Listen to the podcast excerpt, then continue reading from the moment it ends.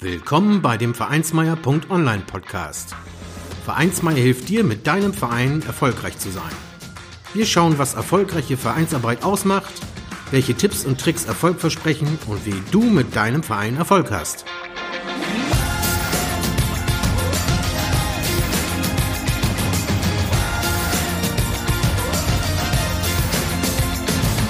Und hier kommt dein Gastgeber, Carsten Schaschanski. Moin Moin und herzlich willkommen zur 41. Folge des Vereinsmeier.online Podcast. Diesmal habe ich Falk Golinski im Interview. Er ist der Autor des Buches Moderne Vereinsorganisation, Vereinsmanagement leicht gemacht. Falk ist nicht nur Buchautor, sondern selbst auch seit vielen Jahren ehrenamtlich in Vereinen aktiv. Zudem berät er Vereine und betreibt einen Blog. Wir sprechen über seine Ehrenämter, sein Buch das Thema Vereinsorganisation, das Thema Digitalisierung im Verein, Veränderungsmanagement, Tools und Hilfswerkzeuge für Ehrenamtliche, wie auch viele weitere Themen. Und nun geht es an das Interview. Hallo Falk, herzlich willkommen im Vereinsmeier.online Podcast Interview. Hallo. Hallo, grüße dich. Ja, in der Einleitung habe ich schon kurz gesagt, warum wir sprechen, worum es geht. Und daher einmal an dich die Bitte, dich einmal kurz privat vorzustellen. Ja, mein Name ist Falk Golinski. Ich komme aus dem schönen Frankfurt-Oder, bin 41 Jahre alt, verheiratet, habe ein Kind und beschäftige mich gern mit Vereinen. Ja, und genau das ist das Stichwort Vereine. Wie ist denn deine eigene Historie in Sachen Vereine? Also erstmal vielleicht äh, privat deine eigene Vereinsgeschichte, bevor wir dann so ein bisschen zu den weiteren Themen kommen. Mhm. Es ist tatsächlich schon, ich glaube jetzt mittlerweile über 20 Jahre her. Ich bin Mitglied in einem, in einem Sportverein, als eine Betriebssportgemeinschaft und bin da in der Volleyballgruppe. Und in dem Verein war der damalige Kassierer der Meinung, er müsse doch mit dem Vereinsvermögen durchbrennen.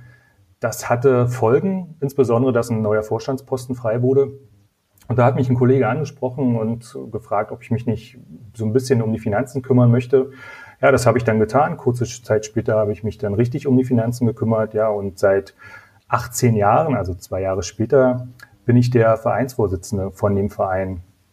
Das ist jetzt schon wirklich eine echt lange Zeit. Vor allen Dingen, ich war damals 24, als ich dieses Amt übernommen habe. Und dann einige Jahre später bin ich in den Vorstand oder Präsidium des Stadtsportbundes Frankfurt-Oder gekommen oder beziehungsweise wurde gewählt.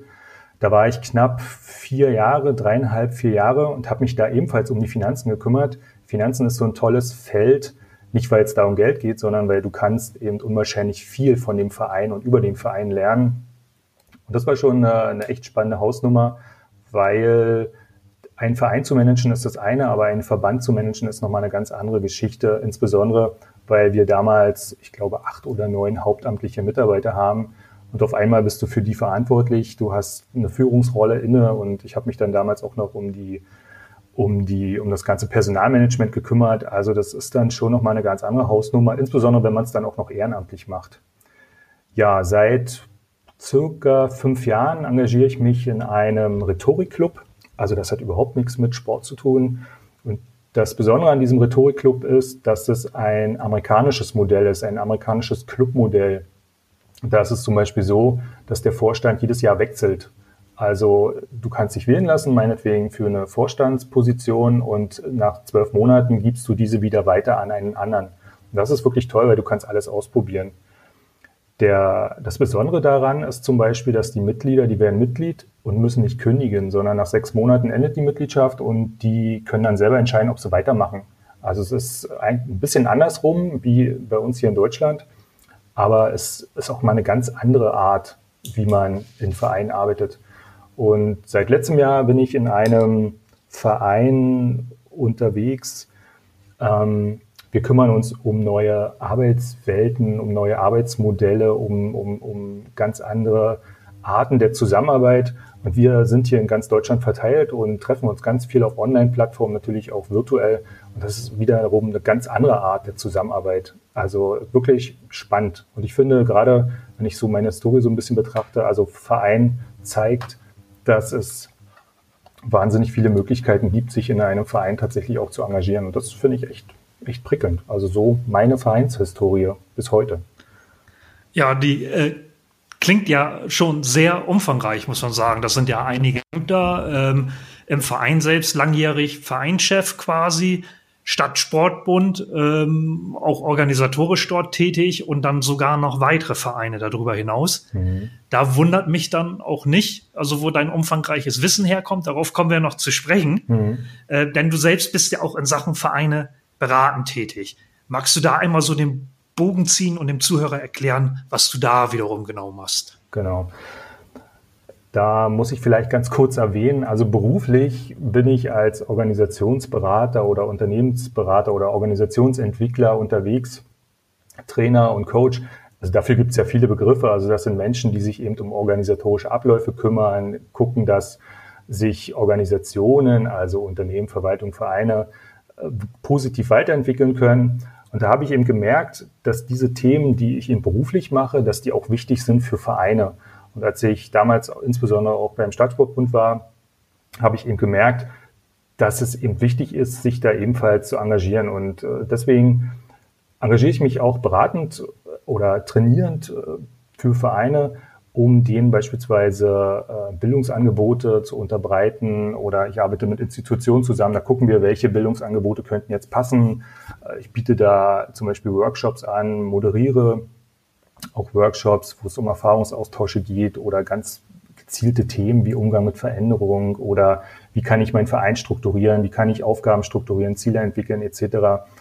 Und dieses Thema Weiterbildung ist viel, viel stärker als dieses Beratungsthema. Also ich habe festgestellt, dass gerade Menschen in Vereinen gehen lieber zu einem Seminar, als sich einen Berater in den Verein zu holen. Also große Verbände, die machen das tatsächlich. Da ist es leichter, auch diesen Ansatzpunkt zu finden, gemeinsam da was zu entwickeln und den Verband voranzubringen. Vereine sind da eher tatsächlich zurückhaltend, sich einen Berater zu holen. Obwohl ich persönlich der Meinung bin, gerade im Ehrenamtsumfeld ist das schon ein wichtiger Punkt und letztendlich soll es da auch nicht am Geld scheitern. Also jeder, denke ich mal, der kann sich auch einen Impuls von außen holen und sei es ein Telefonat oder sei es mal eine Videokonferenz oder ein Online-Meeting. Also ich denke mal, so ein, zwei Stunden äh, können den Verein tatsächlich schon weiterhelfen. Und dafür sind Beratungsangebote gut. Und da kann man einfach gucken, was kann man da tatsächlich bringen. Und äh, ja, das ist so das, was ich dann tatsächlich so für Vereine dann auch anbiete, insbesondere Beratung und Training. Ja, das ist äh, ja wiederum auch äh, sehr, sehr umfangreich, sag ich mal. Also du machst Beratung, äh, du bietest Trainings und Seminare an, ähm, wo du gerade sagst, äh, das vielleicht auch als kurze Zwischenfrage, wo du gerade sagst, ja, kleinere Vereine gehen lieber in die Seminare rein und größere Organisationen, Vereine oder Verbände holen dich dann auch schon mal als Berater. Ich vermute, das ist vermutlich auch ein Kostenfaktor. Also so kleine Vereine, die werden vermutlich erstmal davon ausgehen, dass es in Seminar reingehen günstiger ist, dort teilzunehmen mit mehreren, als einen Berater sich vor Ort herzuholen. Ähm, wie verhält sich das so? Also aus, aus Sicht der kleineren Vereine? Oder ich sag mal, ist dieser, dieser Telefonanruf mit dir, äh, was kostet sowas? Was kostet ein Seminar vielleicht? Ähm, wie sieht das aus mit der Beratung? Also was, was könntest du Vereinen da empfehlen, gerade wenn sie vielleicht auch ein bisschen kleiner sind? Hm. Das ist wirklich ein spannendes Thema.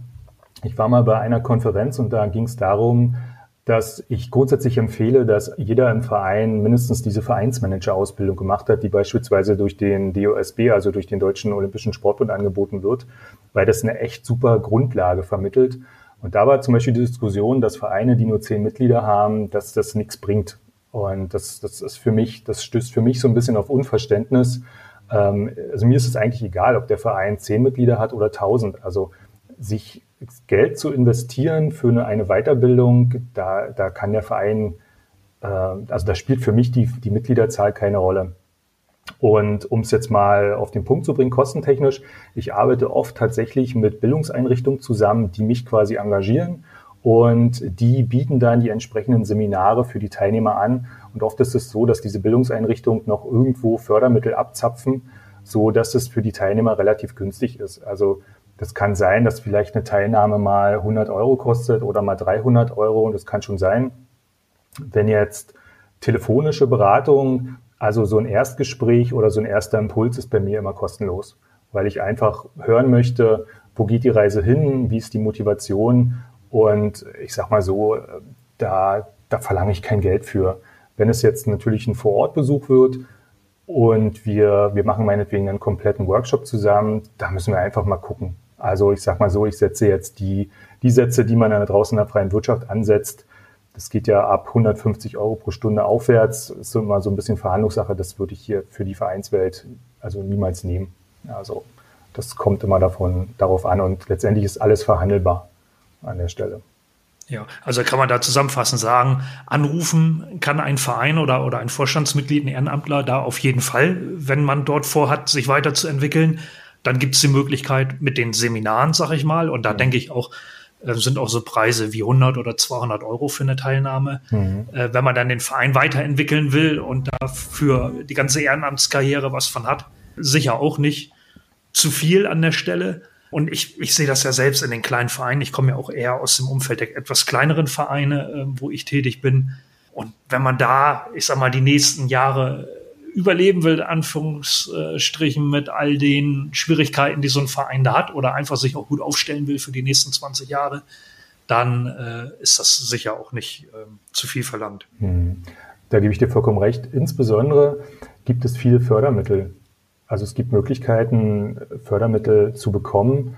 Und mittlerweile ist es auch so, ich weiß jetzt nicht, wie es in anderen Bundesländern ist, aber im Land Brandenburg gibt es die Investitions- und Landesbank Brandenburg. Da gibt es Fördertöpfe, die sind ein paar Millionen schwer.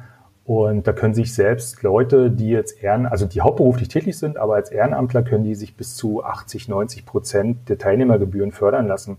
Klar, es ist ein bisschen verbunden mit Papierkram, aber ich meine, wenn man jetzt beispielsweise so eine Vereinsmanager-Ausbildung macht, die vielleicht in der Summe 1000 Euro kostet, wenn man 900 Euro zurückbekommen kann und spam nur noch 100 Euro übrig, also ich denke mal, das ist eine tolle Sache und ich glaube, jede, jede Stadt, jedes Land, jede Region hat bestimmt irgendwo eine Förderrichtlinie, die man einfach mal äh, sich angucken sollte und sich vielleicht auch beraten lassen sollte, um da vielleicht auch Geld abzuzwacken. Weil oftmals ist es so, dass die Fördertöpfe eben nicht ausgeschöpft werden. Also das kann ich nur empfehlen. Ja, ich, also ich teile das, ähm, gerade dieses Thema Vereinsmanager, sich da auszubilden, einfach, also das erweitert doch dermaßen ähm, auch den Horizont, ja, um da einfach seinen Verein noch gesünder und besser aufzustellen. Und ja, ein Eindruck, sage ich mal, den ich über dich da bekommen habe, du hast ja selbst ein Buch rausgebracht oder geschrieben, moderne äh, Vereinsorganisation ist da ähm, das Thema und über das Buch ähm, haben wir ja auch den hm. Kontakt. Und da kann ja, ich sag mal wirklich jedes, jeder Ehrenamtliche eine Idee davon bekommen, was Vereinsmanagement umfasst und äh, ja, wie viel Wissen man da bekommen kann. Und da ist dein Buch auch wirklich ein guter Tipp. Wie kam es denn zu dem Buch und was bietet es? Also ich habe schon immer den Wunsch gehabt, ein Buch zu schreiben. Und mein Ziel war es, bevor ich 40 bin oder wenn ich 40 bin, fange ich an damit. Okay, nun war mein Buch mit 39 fertig.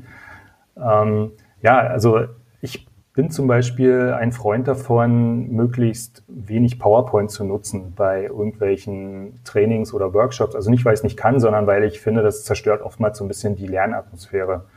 Und demzufolge möchte ich einfach den Teilnehmern aber trotzdem etwas bieten und deswegen erstelle ich meistens auch Skripte, wo Reflexionsfragen drinne sind. Und die Skripte, die sind meistens immer umfassender als das, was wir zum Beispiel gemeinsam im Workshop erarbeitet haben oder gemacht haben.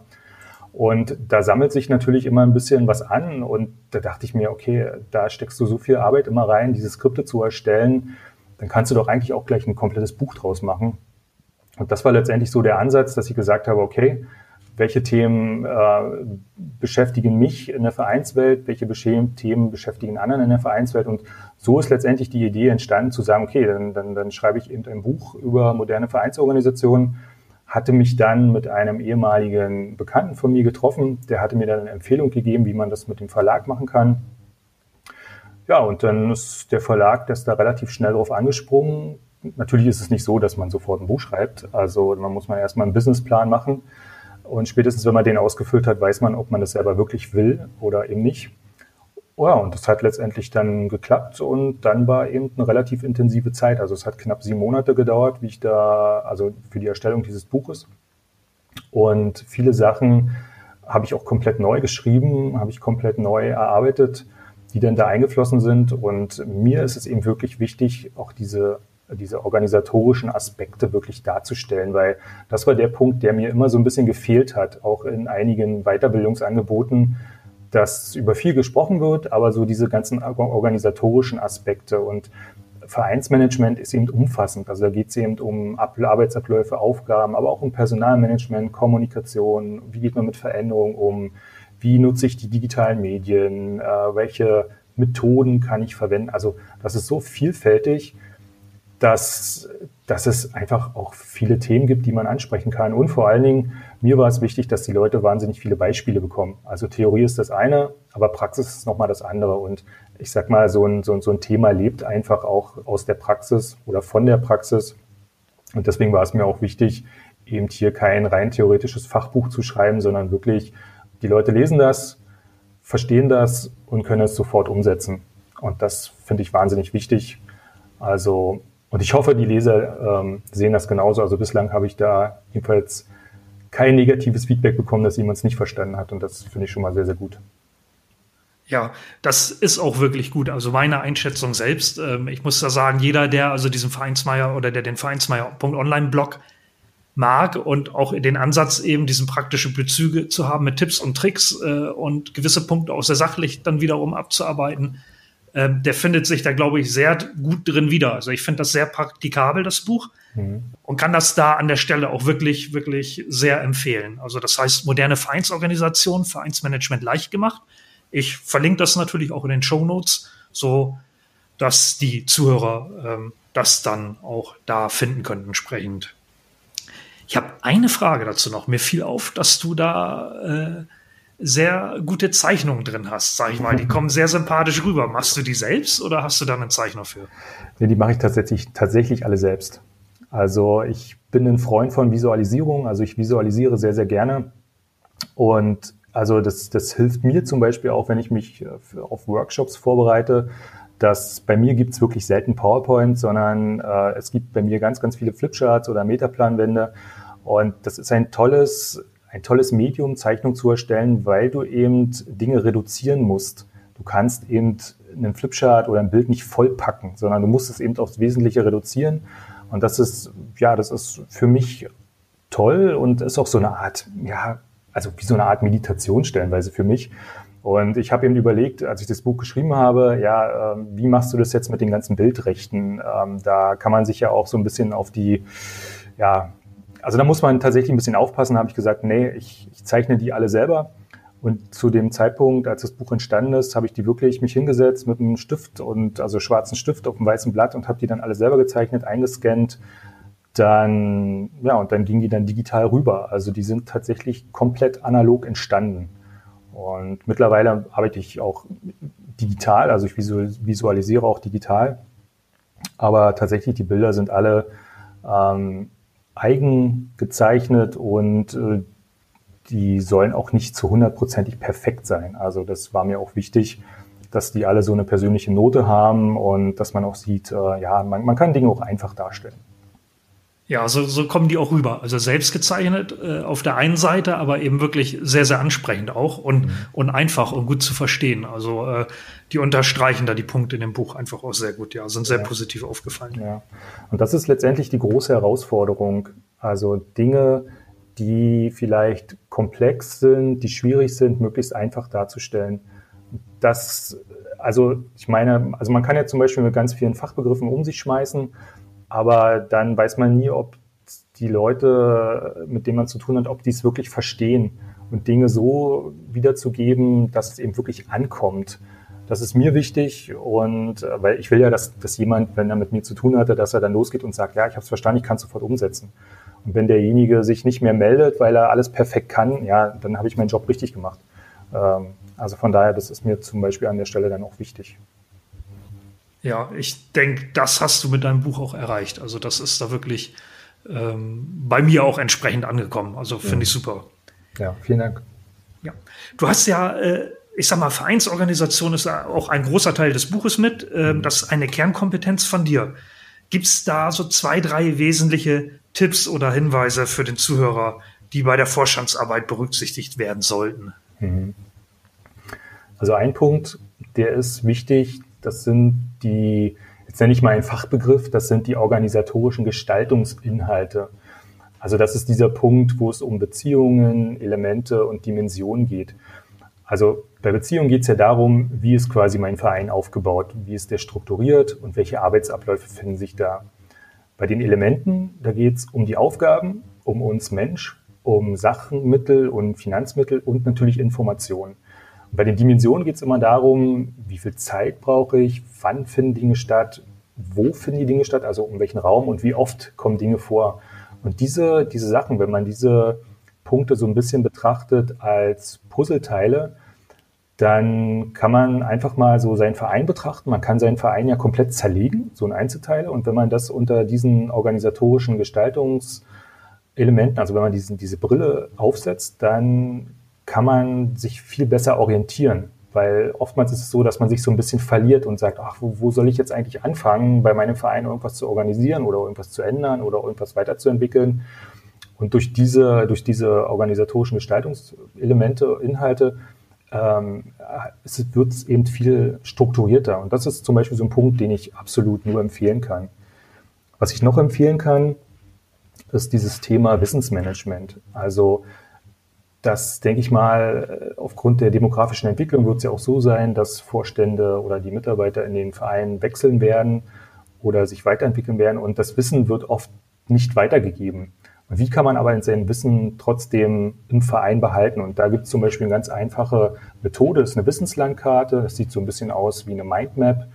Und ähm, damit kann man relativ einfach tatsächlich ähm, Wissen, ja, Wissen behalten und Wissen strukturieren und dokumentieren. Ja, und das ganze Thema eigentlich Kommunikation und wie geht man beispielsweise mit Veränderungen um. Also das sind so ganz, ganz wichtige Punkte. Kommunikation ist eigentlich die Königsdisziplin, weil das, da kann man ganz viel gewinnen, aber kann auch ganz viel schiefgehen.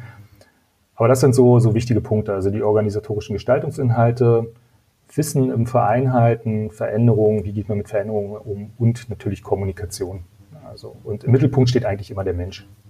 Ja, bei, dem, bei den, äh, ja, bei organisatorischer Gestaltung, sage ich mal, auch bei dem, was ich in deinem Buch gelesen habe, fiel mir so auf, ja, auch bei uns im Verein, da machen wir sicher einiges da schon richtig. Äh, mhm. Man kann das aber auch sehr gut hernehmen, um dann wirklich auch mal abzugleichen, wo Lücken vielleicht sind oder Punkte dann doch nicht so getroffen sind und für Schwierigkeiten sorgen. Gleiches finde ich auch bei Wissensmanagement. Also mhm. Wirklich ein enorm wichtiger Punkt und Dinge zu dokumentieren, das bleibt dann doch häufig als erstes auf der Strecke. Und dann begegnet einem selbst als, selbst als Ehrenamtler im Verein, dass man sich vielleicht um eine Veranstaltung kümmert, um die sich eigentlich jahrelang schon jemand anders gekümmert hat.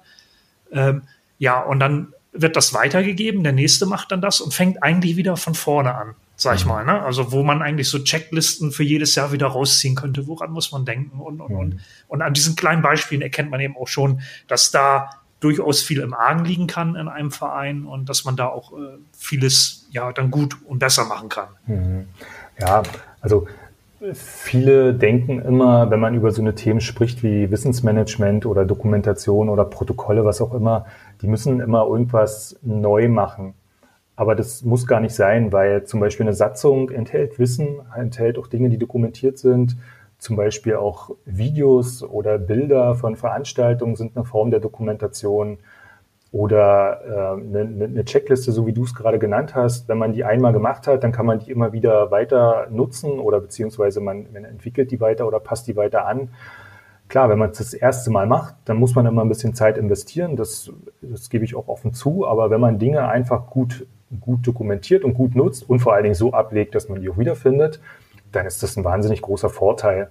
Und es erleichtert natürlich auch die Amtsübergabe. Also wenn man zum Beispiel die Finanzen gemanagt hat und da kommt jetzt ein neuer Finanz, äh, Finanzminister, sage ich mal, für den Verein, dann kann man eben anhand von Checklisten oder anhand von der Dokumentation kann man wirklich Stück für Stück dann so eine Aufgabenübergabe machen.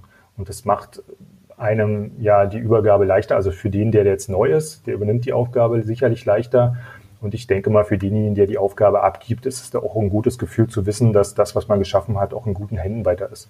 Also von daher gibt es viele Sachen, die wirklich schon gut laufen. Nur manchmal ist es, glaube ich, den Leuten nicht ganz bewusst.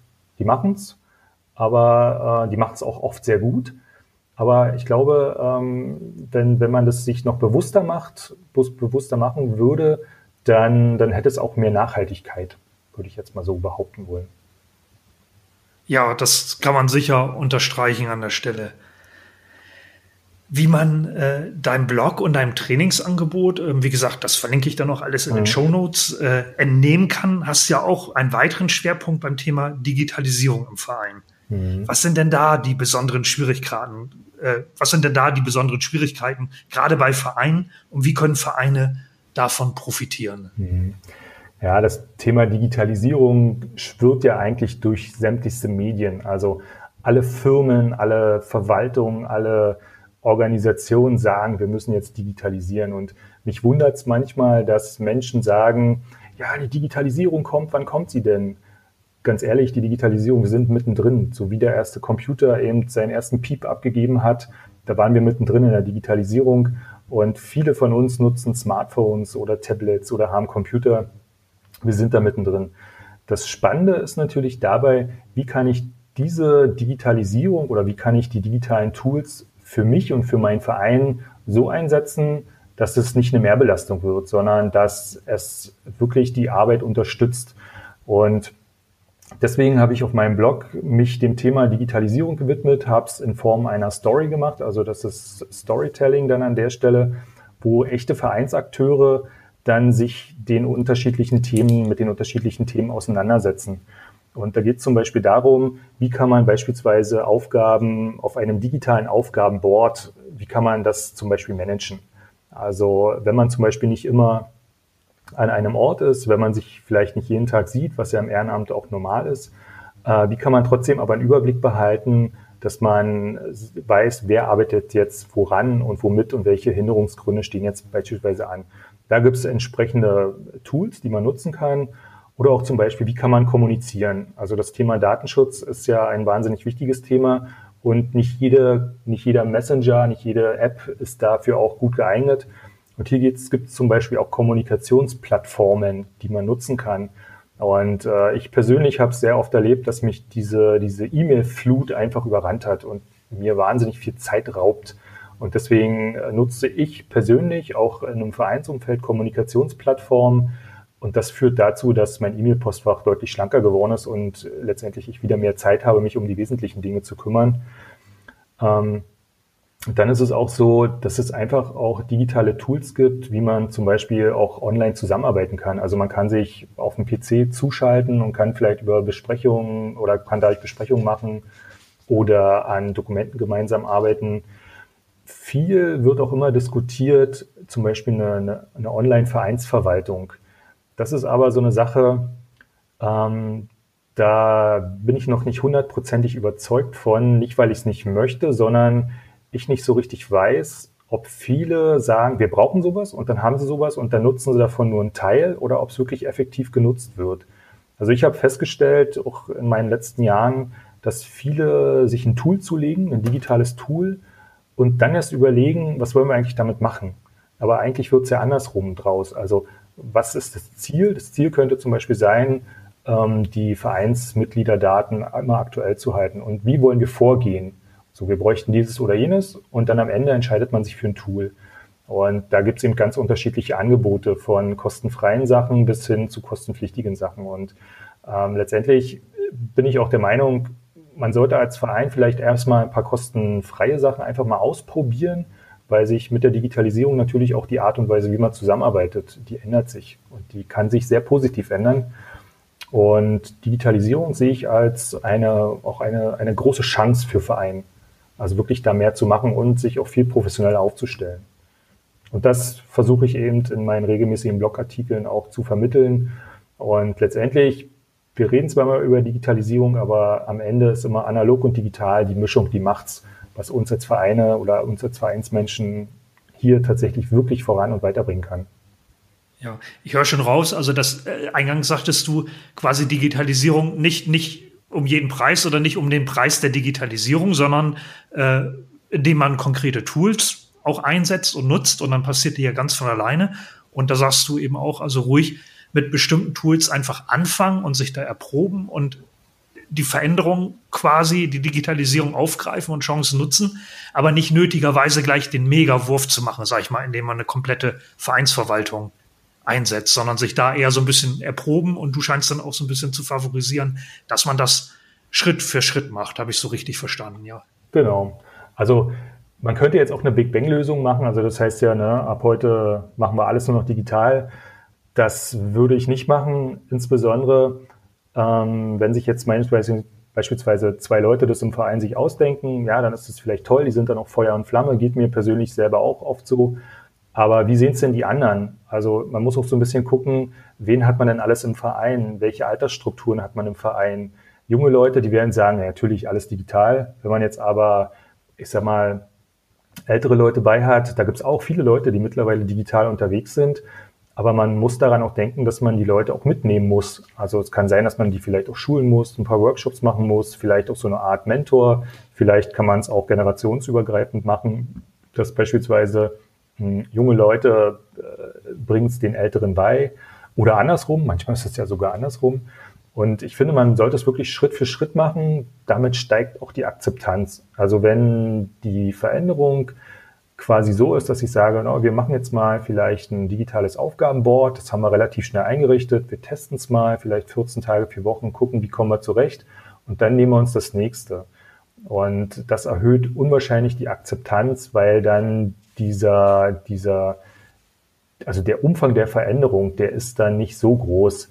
Und äh, das, damit, damit fährt man einfach besser. Weil ansonsten hat man einfach zu viele Baustellen. Und das, ich finde, gerade im Ehrenamt sollte man aufpassen, dass man sich da nicht übernimmt.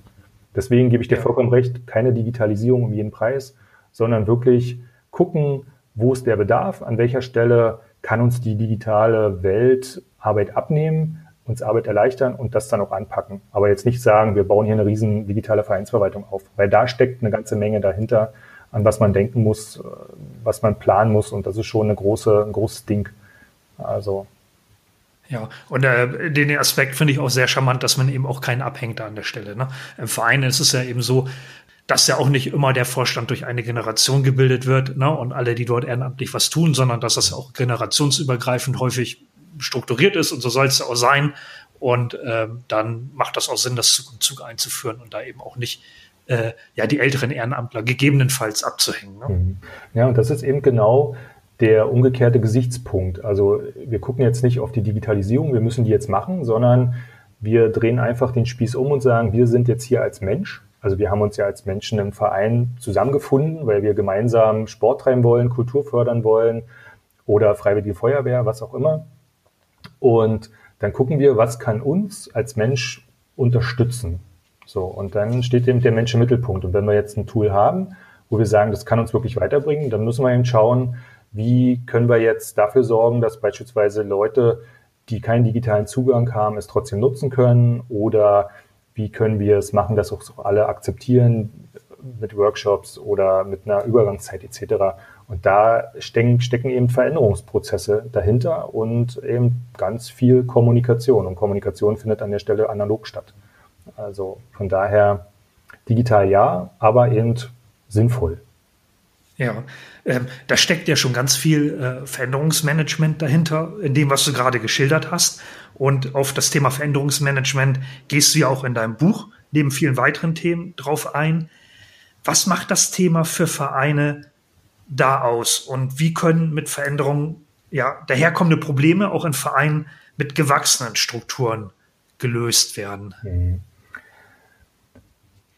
Also Veränderungsmanagement ist eine Sache oder ist eine, eine, ja, also es gibt eigentlich nicht das Veränderungsmanagement, sondern Veränderungsmanagement setzt sich aus vielen verschiedenen Themenkomplexen zusammen. Also zum Beispiel Kommunikation ist ein Themenkomplex, dann Gruppendynamik, also wie funktionieren wir als Gruppe, ähm, da spielt auch Projektmanagement eine Rolle, also wie können wir Schritt für Schritt vorgehen, wie, welche Unternehmenskultur oder welche Kultur besteht im Verein, eine Organisation, also ein Verein ist ja auch eine Organisation und oftmals ist es so, dass Vereine gelernt haben, dass Veränderungen manchmal nicht positiv sind. Und es gibt diesen Begriff der lernenden Organisation.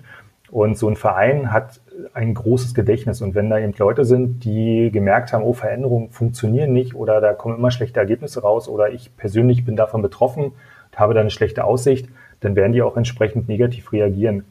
Und deswegen ist es eben wichtig, wenn es eben Veränderungen gibt, tatsächlich diesen Veränderungsprozess zu begleiten. Also da geht es darum, dass man wirklich viel kommuniziert, warum mache ich das jetzt eigentlich alles? Und was, was ist der Nutzen dahinter, wie profitieren alle davon, das ist wichtig.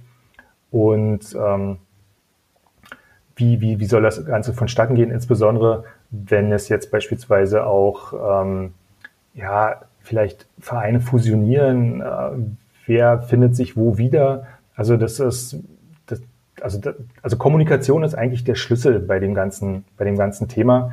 Und oft wird vergessen, dass Veränderungen in ganz unterschiedlichen Geschwindigkeiten ablaufen.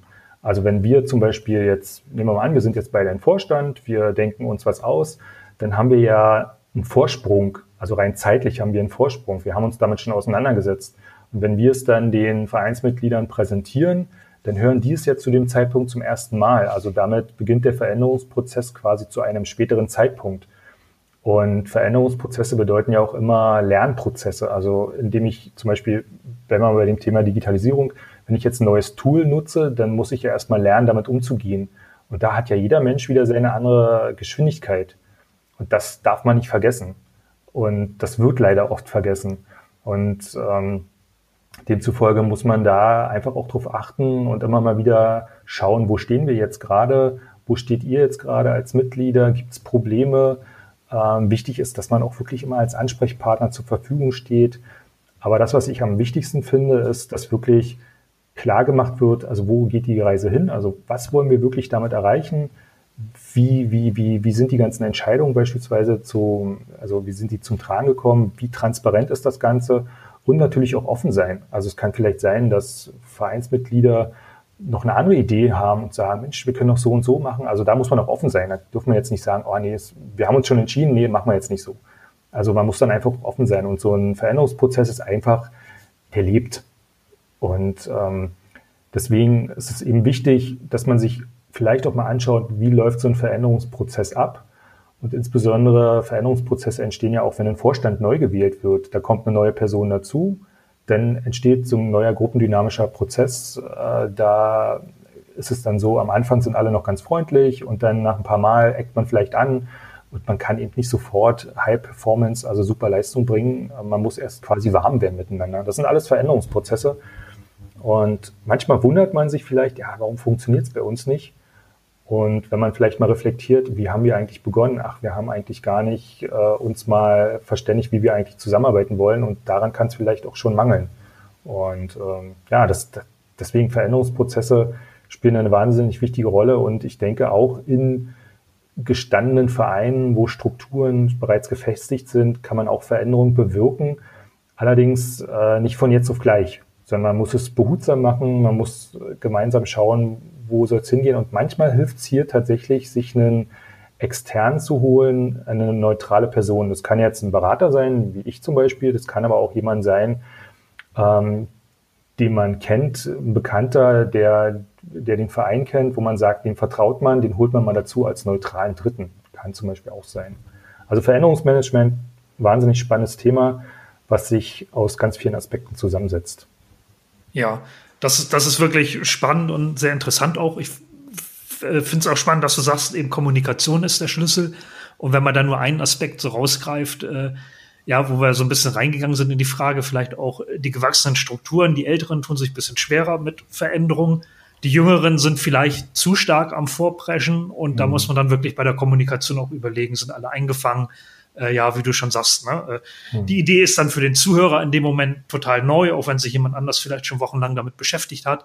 Und da kann ich mir auch sehr lebhaft vorstellen, dass einfach, wenn ein Externer damit zukommt und so ein bisschen moderiert und hilft, eben auch diese ja, Fehlerquellen vielleicht ein bisschen oder diese Stolperfallen, nenne ich sie hm. mal, äh, besser sieht und da besser mit umgeht. Ne? Das mhm. fällt dann jemand von außen vielleicht dann doch leichter. Und ähm, ja. Ja, also eine Klasse. Ein Klassiker ist zum Beispiel die Erhöhung eines Mitgliedsbeitrages. Sehen viele gar nicht als Veränderungsprozess an, es ist aber einer. Also der Vorstand hat sich meinetwegen Gedanken gemacht, den Beitrag, sage ich mal, um 10 Euro zu erhöhen pro Jahr. Und sagt, okay, aus diesen und jenen Gründen müssen wir das machen. Jetzt kommt der Vorstand beispielsweise zur Mitgliederversammlung und sagt, wir erhöhen unseren Mitgliedsbeitrag, Mitgliedsbeitrag von 90 auf 100 Euro. Punkt. Ohne es zu erklären. Dann werden natürlich viele Mitglieder sagen, ja, einfach so, dem werden wir nicht mit, da werden wir nicht mitgehen. Jetzt gibt's aber vielleicht das eine oder andere Mitglied, das kann sich diese 10 Euro nicht mehr nicht leisten. Und der wird natürlich in den Widerstand gehen und wird dagegen sein. Also das ist auch ein Klassiker im Veränderungsmanagement, dass es da auch Widerstände gibt. Und da muss ich auch als Vorstand auch offen sein und sagen, ähm, welche Möglichkeiten sehen wir denn, äh, hier damit umzugehen? Oder vielleicht gibt es eine, eine, Sonderlösung, dass man beispielsweise in der Beitragsordnung Abstufungen reinbringt, wenn nachgewiesen wird, dass dieses oder jenes vorliegt. Und da muss man einfach auf die Menschen zugehen. Und wenn sich schon jemand meldet und sagt, nö, damit bin ich nicht einverstanden, dann darf man das auch nicht ignorieren. Klar, es gibt auch mal Leute, die sind gegen alles, da kann man tun, was man will. Ähm, aber es gibt Leute, die vielleicht einen Grund haben, aber den in so einer Mitgliederversammlung gar nicht nennen möchten, weil es denen unangenehm ist. Und auf sowas muss man Rücksicht nehmen. Und äh, ich finde, wir sollten nicht einfach so Mitglieder verprellen, nur um unseren Willen durchzudrücken im Vorstand. Und ähm, jeder, jeder, jeder Widerstand hat immer eine Botschaft und, und da steckt auch Energie vielleicht dahinter, die man nutzen kann für, für, für Veränderung oder sich für Veränderung einzusetzen.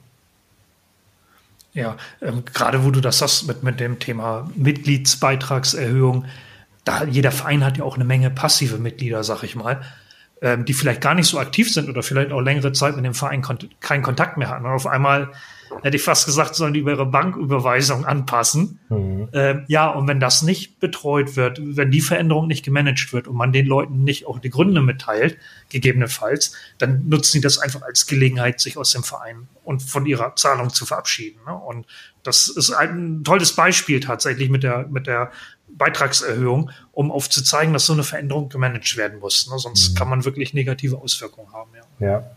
Ja, deswegen viele denken immer, dass dieses Thema Veränderungsmanagement so ein sehr großes Thema ist. Ja, ich kann es groß machen, aber Veränderung findet oft statt, wie wir jetzt gerade über das Thema Mitgliedsbeitrag gesprochen haben. Und an der Stelle wird es oft vergessen. Ja, und da ziehen die gleichen Mechanismen kommen da äh, ähm, ins Spiel wie bei, wenn ich jetzt eine Struktur ändere oder jetzt die Digitalisierung angehe wenn man jetzt so guckt, äh, ja, das sind ja, da ist man wirklich so im Bereich der, der, der großen Probleme, die im Verein so auftreten. Und ähm, ein weiteres großes Problem, also Veränderungsmanagement ist das eine, ein weiteres großes Problem, was mir auch im Blog immer wieder über Kontakt mit Lesern etc. begegnet, ist die Problematik, genug Engagierte beziehungsweise genug Helfer für all die Aufgaben im Verein zu bekommen. Häufig fehlt da der Nachwuchs. Hast du hier ein paar Tipps oder Hinweise, wie ein Verein mit diesem Problem umgehen kann? Das ist einer der großen Punkte. Ich glaube, wenn ich da das Patentrezept finden würde, also das wäre echt mega.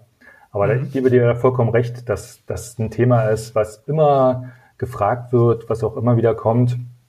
Und es gibt da keine Patentrezepte und ich persönlich habe dafür auch kein Patentrezept. Ich kann aber von Dingen berichten, die ich vielleicht woanders gehört habe oder wie ich sie persönlich empfinde.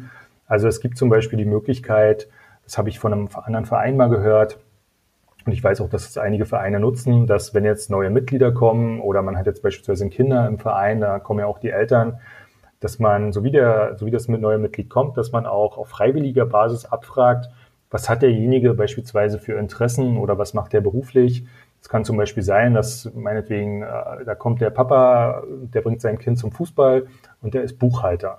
Dann wäre es doch clever zu wissen, wenn man mal eine Frage zur Buchhaltung hat, dass man weiß, ah, da habe ich jemanden im Verein, der kennt uns als Verein, den kann ich doch fragen. Oder man hat vielleicht jemanden, der hat äh, ein Busunternehmen. Also wir brauchen jetzt meinetwegen mal eine fahrbare Untergelegenheit. Äh, da könnte ich den jetzt zum Beispiel fragen. Oder äh, irgendwelche anderen Interessen oder man hat jemanden, vielleicht ein, ein, junger Mensch, den haben wir im Verein, der baut Webseiten. Dann kann ich den doch ansprechen, der vielleicht sich mal um unsere Vereinswebseite kümmert oder um Themen, die bei der Digitalisierung anstehen. Das sind aber Sachen, die ich nur weiß, wenn ich auch danach frage. Und natürlich kann das keine Pflichterhebung sein. Also man muss ja auch wieder aufpassen mit Datenschutz, wie hält, wie, wie, wie, wie speichert man das Ganze ab. Aber wenn man zum Beispiel sowas auf freiwilliger Basis macht und wenn jemand schon freiwillig angibt, ich backe zum Beispiel gerne Kuchen, ja, natürlich darf ich den dann auch ansprechen. Und so kann man dann letztendlich auch dafür Sorgen oder beziehungsweise die Chance ist einfach größer, hier, äh, wenn man mal Hilfe benötigt, auch tatsächlich Hilfe zu finden, weil man dann die Leute viel gezielter ansprechen kann. Ein weiterer Punkt ist ähm, die Art und Weise, wie man im Verein umgeht. Also ich habe viele Vereine erlebt, die sind wie so eine große Familie. Und da, da sind die Leute sogar eher traurig, wenn sie den Verein verlassen müssen, beispielsweise weil sie umziehen, beruflich oder aus privaten Gründen. Und wenn, wenn, wenn der Verein quasi so einen Spirit hat, wo man sagt, boah, hier fühle ich mich total wohl, hier bleibe ich und wenn ich mal gefragt werde, natürlich werde ich mich engagieren. Also das ist eine Frage auch der, der, der Vereinskultur. Wie, wie, wie gehen wir miteinander um? Und also ich habe festgestellt, das funktioniert am besten, wenn beispielsweise Hierarchien nicht im Vordergrund stehen. Also wenn jetzt nicht heißt, oh, wir sind hier der Vorstand und ich bin der Vorsitzende und so, so der Big Boss. Nee, wenn es genau andersrum ist. Wir engagieren uns alle für den Verein und der eine oder andere hat beispielsweise noch eine zusätzliche Rolle, die beispielsweise der Vorsitzende ist. Das ist die Frage, wie gehen wir miteinander um? Und äh, ich finde es immer toll, wenn so ein Verein so eine Sogwirkung entfaltet, also der quasi anziehend wirkt, wo man sagt, boah, die machen da ganz tolle Sachen, da möchte ich mitmachen, da möchte ich dabei sein. Ähm, so dass äh, alle miteinander und auch voneinander profitieren. Das klingt jetzt ein bisschen illusorisch und als Wunschdenken, aber es gibt so eine Vereine tatsächlich. Und ähm, natürlich ist dieses, äh, es ist auch kein Patentrezept. Man kann es auch nicht eins zu eins übertragen. Sicherlich so eine Vereine, die so unterwegs sind, die haben sich vielleicht über 10, 15 Jahre so entwickelt. Aber es ist eben möglich. Und ich denke mal, was zum Beispiel auch wichtig ist, ist diese persönliche Ansprache, dass man Leute gezielt anspricht und darum bittet und vielleicht ganz explizit sagt, okay, wir brauchen jetzt mal Hilfe. Ähm, das wird dich vielleicht jetzt mal zwei Stunden kosten. Bist du bereit, das zu investieren? Also wenn man es so konkret wie möglich macht und natürlich auch wertschätzend umgeht, äh, auch Danksagung etc. pp. Also das, aber ich glaube, das sind alles so eine Sachen, die wir als Mensch sowieso so gerne machen würden wollen. Und ähm, ich denke mal, dadurch kann man auch gut neue äh, engagierte Leute finden. Aber wie gesagt, das Patentrezept habe ich an der Stelle leider auch nicht. Ja, aber also das, das gibt's vermutlich auch an der Stelle nicht, aber ich finde gut, du hast ja einige Punkte genannt auch. Und wenn man die eben pflegt einfach, also da eine gewisse Vereinskultur betreibt, äh, wird ja daraus auch deutlich und so eine gewisse Hygiene vielleicht auch Fehlerquellen ausschließt, sage ich mal, wo man vielleicht nicht gut mit Leuten umgeht oder die Kommunikation eben mangelt, dann mhm. kann man da schon eine, also eine Menge gewinnen und sich diese Aufgabenstellung viel, viel leichter machen an mhm. der Stelle, ja. Ich denke, das kommt auch so ein bisschen bei deinen Ausführungen mit rüber. Ja. Ich war selber mal Mitglied in einem Verein, da war ich einfach nur Mitglied, da habe ich nichts weiter gemacht. Und die hatten zum Beispiel jemanden im Vorstand, die haben sich nur um diese passiven Mitglieder gekümmert, also quasi Fördermitglieder. Ähm, die haben quasi die Kommunikation aufrechterhalten. Da gab es eben mal eine Geburtstagskarte, wo man eben wusste, ja klar, ich bin Fördermitglied, zahle eigentlich nur Mitglied, also zahle den Beitrag, ohne was zu machen. Also meint ist meine Förderung, aber die kümmern sich trotzdem um mich. So, und da ist natürlich die, die Frage, wenn irgendwann der Punkt kommt, tritt man da aus oder nicht, wo man dann sagt, ach, eigentlich fühle ich mich da ganz gut aufgehoben, ich bleibe drinnen und zahle meinetwegen nächstes Jahr meinen Beitrag weiter. Ja, also es sind zum Beispiel auch Möglichkeiten. Ja, ja, finde finde ich gut die Idee, ähm, einfach auch eben passive Mitglieder zu binden an der Stelle. Ähm, ich selbst habe das bei mir im Verein auch nochmal angestoßen, das Thema zum Beispiel, weil ich auch immer das Gefühl hatte von den älteren Mitgliedern, ähm, das ist ein Fußballclub. Sag ich mal, klar, die Leute können nicht bis in alle Ewigkeit Fußball spielen, aber hatte auch das Gefühl, so ältere Mitglieder, man verliert die so ein bisschen über die Zeit sang- und klanglos, die früher sehr aktiv waren. Und da macht zum Beispiel auch Sinn, wenn man die Funktion eines Seniorenbeauftragten beispielsweise einrichtet, der genau solche Sachen auch macht. Ne, zum Geburtstag anruft, vielleicht auch mal Termine mitteilt, eine Art Stammtisch veranstaltet oder mal eine Kremserfahrt macht etc., um einfach auch da ein gewisses Angebot für zu haben. Ja, finde ich gut. Genau, und das ist eben dieser, eigentlich so ein Stück weit dieser Familiencharakter. Ja, also ja, Verein, genau. ne, wir als Verein, der Mensch steht im Mittelpunkt, genau. Ja, ja, Familiencharakter, das trifft es ja sehr gut. Ich habe in deinem Blog gesehen, ähm, dass du da ja auch äh, einige Hilfswerkzeuge für deine Leser bereitstellst. Ähm, Gibt es da so zwei, drei Werkzeuge, äh, die du kurz einmal dem Zuhörer vorstellen kannst, die du besonders empfehlen kannst, äh, wo er dann in seinem Verein von profitieren kann? Ja, das mache ich sehr gerne. Also mir war es einfach wichtig, dass die Dinge, die ich im Buch vorstelle, dass das auch der Leser nutzen kann und ich stelle das auch vollkommen kostenfrei zur Verfügung. Und eine Sache ist zum Beispiel diese Aufgabenmatrix. Also ich beschreibe ja in dem Buch, wie kann man sich einen Überblick, wie kann man sich einen Überblick verschaffen, welche Aufgaben wir im Verein haben und wer ist dafür verantwortlich. Und diese Aufgabenmatrix, die läuft über, also es ist, es ist, ist eine Excel-Datei, ist eine Tabelle, die kann man sich bei mir auf der Homepage kostenfrei runterladen. Und das ist quasi so, man würde sich dann beispielsweise mit dem Vorstand mal zusammensetzen und jeder schreibt mal auf, was hat er für Aufgaben. Und man kann dann auch festhalten, wer, wer kümmert sich um die Aufgaben. Und da kann es zum Beispiel sein, dass man feststellt, oh, da kümmern sich ja zwei oder drei Leute gleichzeitig. Also so kann man zum Beispiel Doppelarbeiten vermeiden. Und das ist zum Beispiel auch eine, ein sehr gutes Arbeitsmittel, wenn man dahin gehen möchte, seine Aufgaben zu digitalisieren, also ein digitales Aufgabenboard. Dann kann man anhand der Aufgabenmatrix beispielsweise sind dann beispielsweise Kategorien, also Öffentlichkeitsarbeit, Finanzen oder die Internetseite. Das wären jetzt zum Beispiel Kategorien und diese Kategorien kann man nutzen für Aufgaben, dass man sagt, Newsletter erstellen, wäre zum Beispiel Öffentlichkeitsarbeit, Mitgliedsbeiträge abbuchen, wäre Finanzen. Und das kann man dann auf diesem online digitalen äh, Aufgabenboard entsprechend auch so abbilden. Und also diese Aufgabenmatrix, die kann man kostenfrei runterladen und natürlich dieses digitale Aufgabenboard. Ich habe eins äh, da online, das kann man sich angucken, das können, können sich alle auch äh, abgucken, auch abkupfern. Das ist kein Geheimnis, das ist extra dafür gemacht. Was ich noch anbiete, was ich sehr, sehr wichtig finde, sind so, so Standards. Also wie kann zum Beispiel ein Protokollstandard aussehen? Ich äh, habe es in meiner Zeit erlebt, dass immer wenn es um Protokolle schreiben geht, ich weiß nicht, wie du es kennst, immer gehen die Köpfe runter und die Hände gehen runter. Ja, ja, genau so.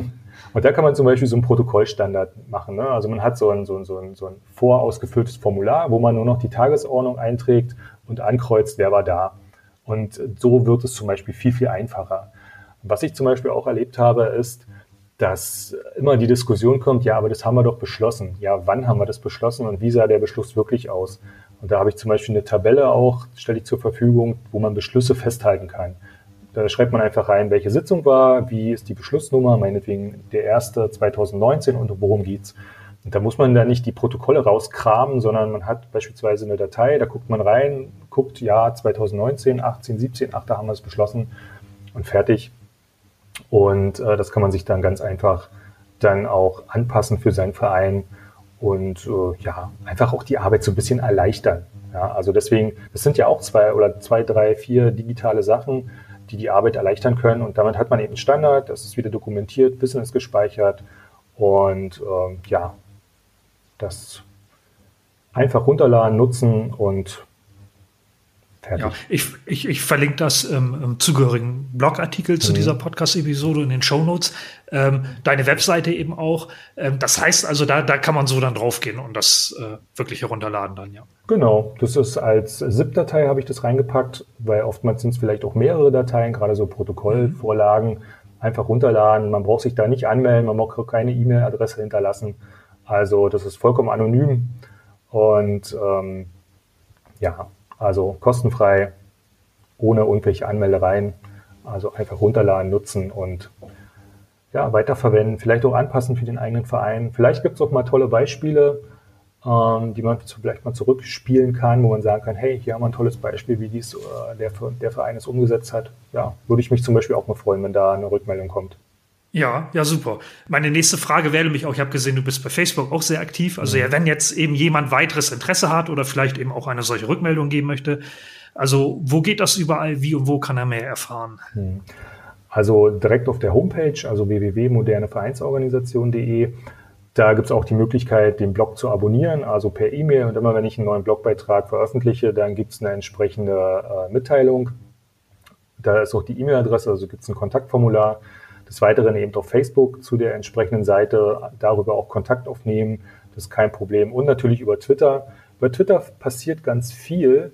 Da bin ich zum Beispiel erstaunt, dass ähm, ja Vereine treffe ich da auf Twitter, aber eher wenig. Aber Twitter ist ein wahnsinnig dynamisches Netzwerk. Also ich will dafür jetzt keine Werbung machen, habe ich eigentlich jetzt schon gemacht. Aber äh, es ist ihm viel leichter in Kontakt zu treten mit irgendwelchen äh, Interessenten oder auch mit potenziellen Sponsoren, Förderern etc., als beispielsweise bei Facebook. Also das sind meine Erfahrungen, die ich da bislang gemacht habe. Ja, also Twitter hat so seine eigene Logik. Ne? Und ich muss sagen, mhm. ich gestehen viel mehr. Ich vernachlässige das auch so ein bisschen. Mhm. Habe da zwar auch einen Account, aber es tut sich nicht so wirklich viel. Mhm. Ähm, aber das äh, sagen tatsächlich mehrere. Ne? Dann, wenn man sich eben mit dieser Logik dort auch anfreundet, dass man da sehr wohl von profitieren kann. Ja. Mhm. Genau. Ja.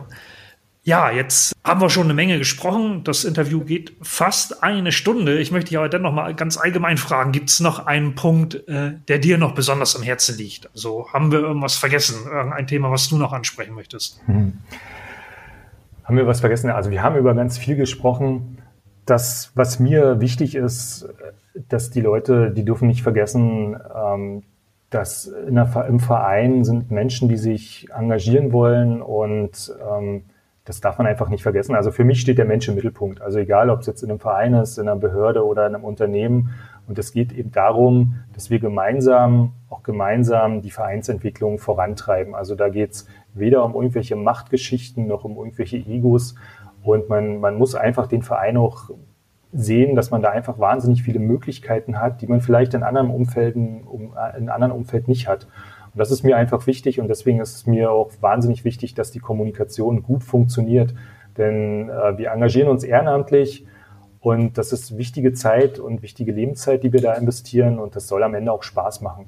Klar, dass nicht alles Friede, Freude, Eierkuchen ist, das ist mir auch bewusst, aber am Ende muss man auch sagen, ey, das war echt gut, dass wir uns hier engagiert haben und ich habe da was geschaffen und unser Verein steht gut da und wir alle profitieren voneinander und wir alle können uns aufeinander verlassen. Also das ist so ein Punkt, der ist mir, mir wahnsinnig wichtig an der Stelle. Ja, finde ich, finde ich auch ganz toll, dass du das so formulierst. Und du hattest ja auch schon unterstrichen, der familiäre Charakter ist da eben einfach auch ein bisschen was wert und der entsteht eben genau aus sowas und aus einem solchen Umgang. Genau. Und äh, ja, nicht aus Machtgelüsten oder dergleichen. Da geht es eben nicht drum im Verein und schon gar nicht bei der Zusammenarbeit, ja. Ja, prima Schlusswort, würde ich sagen. Das hast du gut formuliert. Danke.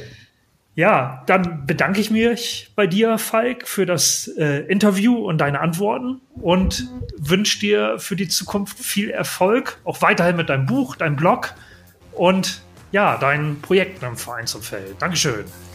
Dankeschön, Carsten. Vielen Dank, dass du den Vereinsmeier.online Podcast gehört hast.